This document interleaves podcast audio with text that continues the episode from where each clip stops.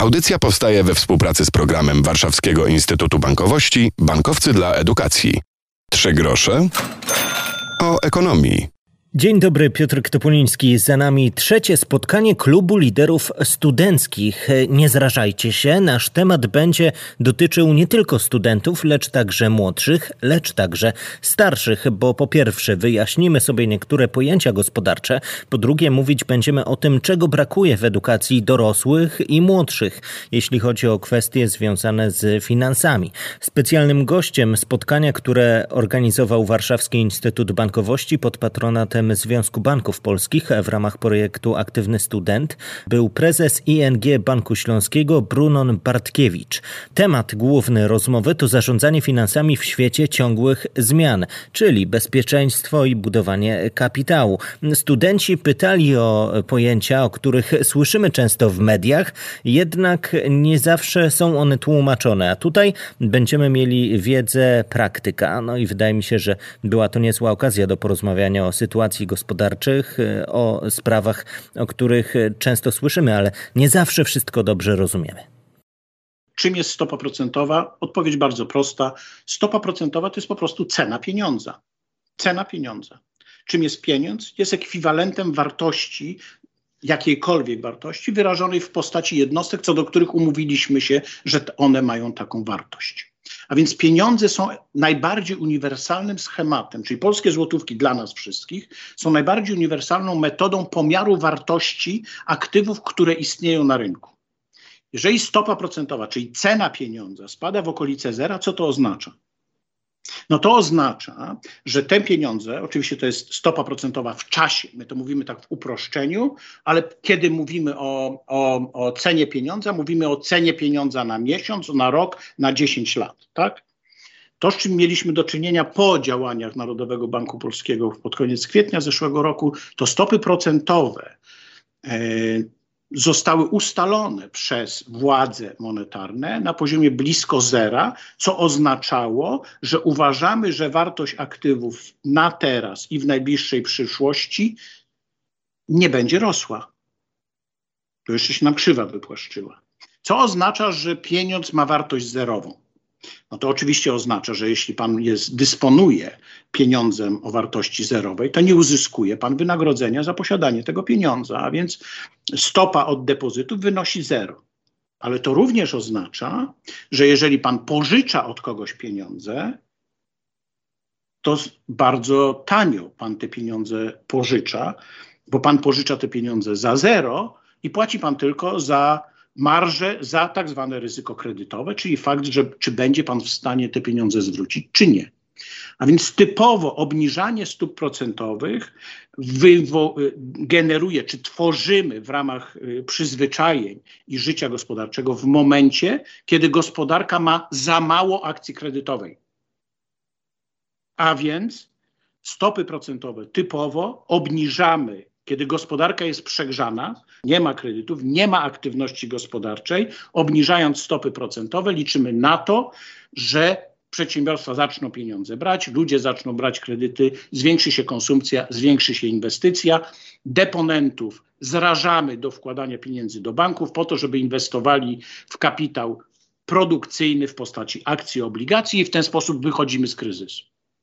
A jak ta aktywność gospodarcza gwałtownie rośnie za bardzo, to podnosimy stopy procentowe i robimy schemat odwrotny. Czyli to była formuła stosowana dla pacyfikacji cykli gospodarczych, które są naturalną rzeczą w każdej gospodarce. Tak jak, nie wiem, w naturze. Jeżeli jest upał i jest wilgotno, to będzie deszcz. Tyle tylko, że w tym 4. megatrendzie, czyli wpływie państwa, państwo stawiało sobie za zadanie, aby cykle gospodarcze zlikwidować. No i tu mamy do czynienia z taką właśnie sytuacją. W momencie, kiedy polska gospodarka przed pandemią galopowała, my nie podnosiliśmy stóp, a powinniśmy. W momencie, kiedy pandemia zaistniała, obniżyliśmy stopy, żeby generować kredyty. Generowanie kredytów w momencie, kiedy jest taki poziom niejasności, kiedy konsumpcja zaczyna padać i nikt nie ma żadnej skłonności do inwestowania, jest oczywiście aproduktywna. Czyli skutki są inne niż te, które typowo w teoriach monetarnych zakładaliśmy w tym zakresie. Teraz polska gospodarka jest bardzo rozpędzona i ma bardzo niskie stopy procentowe. Zawsze brakowało mi tego, by w szkole podstawowej, a nawet wcześniej, przekazywać uczniom podstawowe prawdy na temat gospodarki, zaznaczył profesor Witold Orłowski, ekonomista z PwC Polska. To na przykład, że jak mówiła Margaret Thatcher, rząd nie ma żadnych własnych pieniędzy. Ma tylko pieniądze te, które zbierze z podatków, więc jeśli występuje premier i mówi ja wam dam z łaski, bo ja dam, bo rząd jest dobry i daje wam, no to należy sobie zadać pytanie, a komu tak naprawdę i ten rząd zabierze? Przy czym rząd może zabierać w sposób jawny, zwiększając podatki, a może zabierać w sposób ukryty. Takim sposobem ukrytym jest na przykład doprowadzenie do inflacji, która zjada potem realną wartość dochodów. Czasem w ekonomii inflację się określa mianem podatku inflacyjnego. Jestem przekonany z rozmów różnego typu, że znaczna część polskiego społeczeństwa nie do końca zdaje sobie z tego sprawę, że zawsze są te oczekiwania, że rząd to ma jakieś skądś pieniądze, które może wydać. Pytanie o konsekwencje pewnych decyzji dla oszczędności, dla inwestycji w kraju. Najbardziej podstawowa prawda, którą amerykańskie dzieci mają wbijane od chyba kołyski, to jest, że nie ma darmowego lunchu. Czyli krótko mówiąc, za wszystko ktoś musi zapłacić. Jeśli nie widzimy, nikt nie przysyła rachunku, to musimy zadać sobie pytanie, to kto właściwie płaci, i troszeczkę tak w jakim celu sobie płaci. Jeśli Google czy Facebook nie charge'uje nas, nie każe nam płacić za swoje znakomite usługi, to musimy zdać sobie sprawę z tego, dobra, ale z czego i żyje? Dobra, ja nie mówię wcale, że Google nie ma prawa żyć na przykład z reklam, które zarabia dzieci. Tylko chodzi o to, że człowiek powinien sobie zdawać sprawę z tego. Podobnie jak zdać sobie sprawę z pewnych rzeczy, jeśli chcemy, żeby ktoś wytwarzał, to on musi być wynagrodzony. W związku z tym powszechne, ale absolutnie powszechne przekonanie, że na przykład wszystko w internecie powinno być za darmo. No dobrze, już stworzył, napisał jakieś kompozytor jakiś przebój, to on jeszcze i tak nie musi dostawać za to pieniędzy, a powinno to być za darmo. Trzeba sobie zdawać sprawę z pewnych konsekwencji. Znowuż nie mówię, jak to ma być rozwiązane, tylko pewne podstawowe prawdy. Ale żeby ten kompozytor pisał, on musi być w jakiś sposób wynagrodzony. Jak może być wynagrodzony? I tu są oczywiście różne możliwości, ale gdzieś koniec końców musi być zapłacony, ci, którzy korzystają z tej muzyki, płacą. To jest rzecz bardzo, powiedziałbym, można na różne sposoby rozwiązać, natomiast zrozumienie samej istoty faktu, że jeśli człowiek coś wytwarza w gospodarce, to powinien być za to wynagradzany. I że jak mu się zabierze to wynagrodzenie, to on po prostu przestanie wytwarzać. To ta mądrość komunizmu była, zabrać wynagrodzenie tym, co wytwarzają i w końcu wszyscy przestali wytwarzać po prostu i tak dalej. Było kilka słów o edukacji finansowej, która powinna być przekazywana od najmłodszych lat i to często prawdami czy cytatami, które brzmią prosto, a warto je wyjaśniać i do nich wracać. Waldemar Zbytek z Warszawskiego Instytutu Bankowości apelował do władz o wzmocnienie edukacji finansowej w szkołach, bo potrzeba szerszego udziału polityków.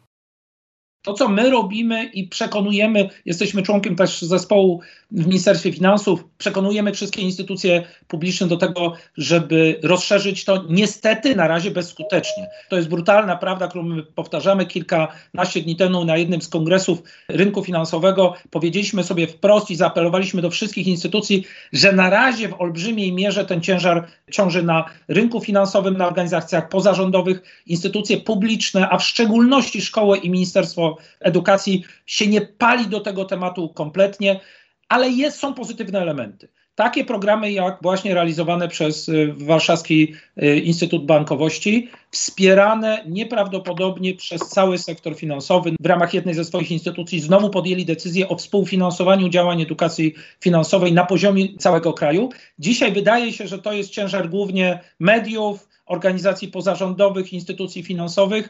Cały czas, powiem coś może niepopularnego, cały czas czekam na tą zmianę taką w odpowiedzialnych instytucjach publicznych, która pozwoli pokazać, że ta edukacja finansowa, przedsiębiorczości, zarządzania zmianą, ekonomia, zarządzania ryzykiem, to są elementy, bez którego nie ma przyszłości polskiej gospodarki, polskiego społeczeństwa. W związku z tym jest niezbędne, żeby wrócić do tego elementu, bo pamiętajmy, i to ostatnie zdanie w tej części, ostatnie 30 lat sukcesu gospodarczego Polski to w olbrzymiej mierze, i przepraszam naszych słuchaczy dzisiejszych, bo wy jesteście troszeczkę młodsi, to w olbrzymiej mierze zasługa ludzi wykształconych w podstawowym zakresie w poprzednim ustroju. wcale nie liberalnym, wcale nie tak nastawionym na rozwój gospodarczy. Jeśli my dzisiaj nowych pokoleń nie nauczymy przedsiębiorczości, nie nauczymy oszczędności, nie nauczymy zarządzania ryzykiem, bo może naszych dziadków i rodziców nikt tego nie uczył, ale życie ich nauczyło bardzo, bardzo ostro, jak reagować, to będziemy mieli pewnie problemy większe gospodarcze za 10, za 20, za 30 lat, a wy będziecie mieli większe problemy z poradzeniem sobie z nowymi kryzysami. Edukacja absolutnie tak. Dzisiaj niestety trochę porzucona przez instytucje publiczne. Poza Ministerstwem Finansów, to podkreślam wszędzie, bo od kilku lat rzeczywiście Ministerstwo Finansów dosyć mocno się stara promować te rozwiązania. Przedsiębiorczość, zarządzanie zmianą, ekonomia, zarządzanie ryzykiem. Te kwestie, przedmioty warto pamiętać, rozwijać i mówić o nich, tak jak mówiliśmy o nich przed chwilą. Klub Liderów Studenckich to miejsce, w którym spotkali się ostatnio ekonomiści. Warto przyjrzeć się działalności tego klubu i szukać kolejnych spotkań, które będą organizowane choćby w ramach projektu Aktywny Student. Warto także uczyć się na temat finansów. Do tego zachęcamy w naszej audycji. Podcasty, myślę, że to również jest całkiem niezła metoda, by choćby w autobusie czy na wycieczce, na wakacjach włączyć i posłuchać, co się dzieje w gospodarce. 3 grosze o ekonomii to nasz podcast, który warto śledzić. Można również sięgnąć po książkę czy choćby gazety, by przeczytać, co dziennikarze zajmujący się ekonomią piszą i jak tłumaczą nasz finansowy świat. Piotr Ktopuliński, dzięki, do usłyszenia. Audycja powstaje we współpracy z programem Warszawskiego Instytutu Bankowości Bankowcy dla Edukacji.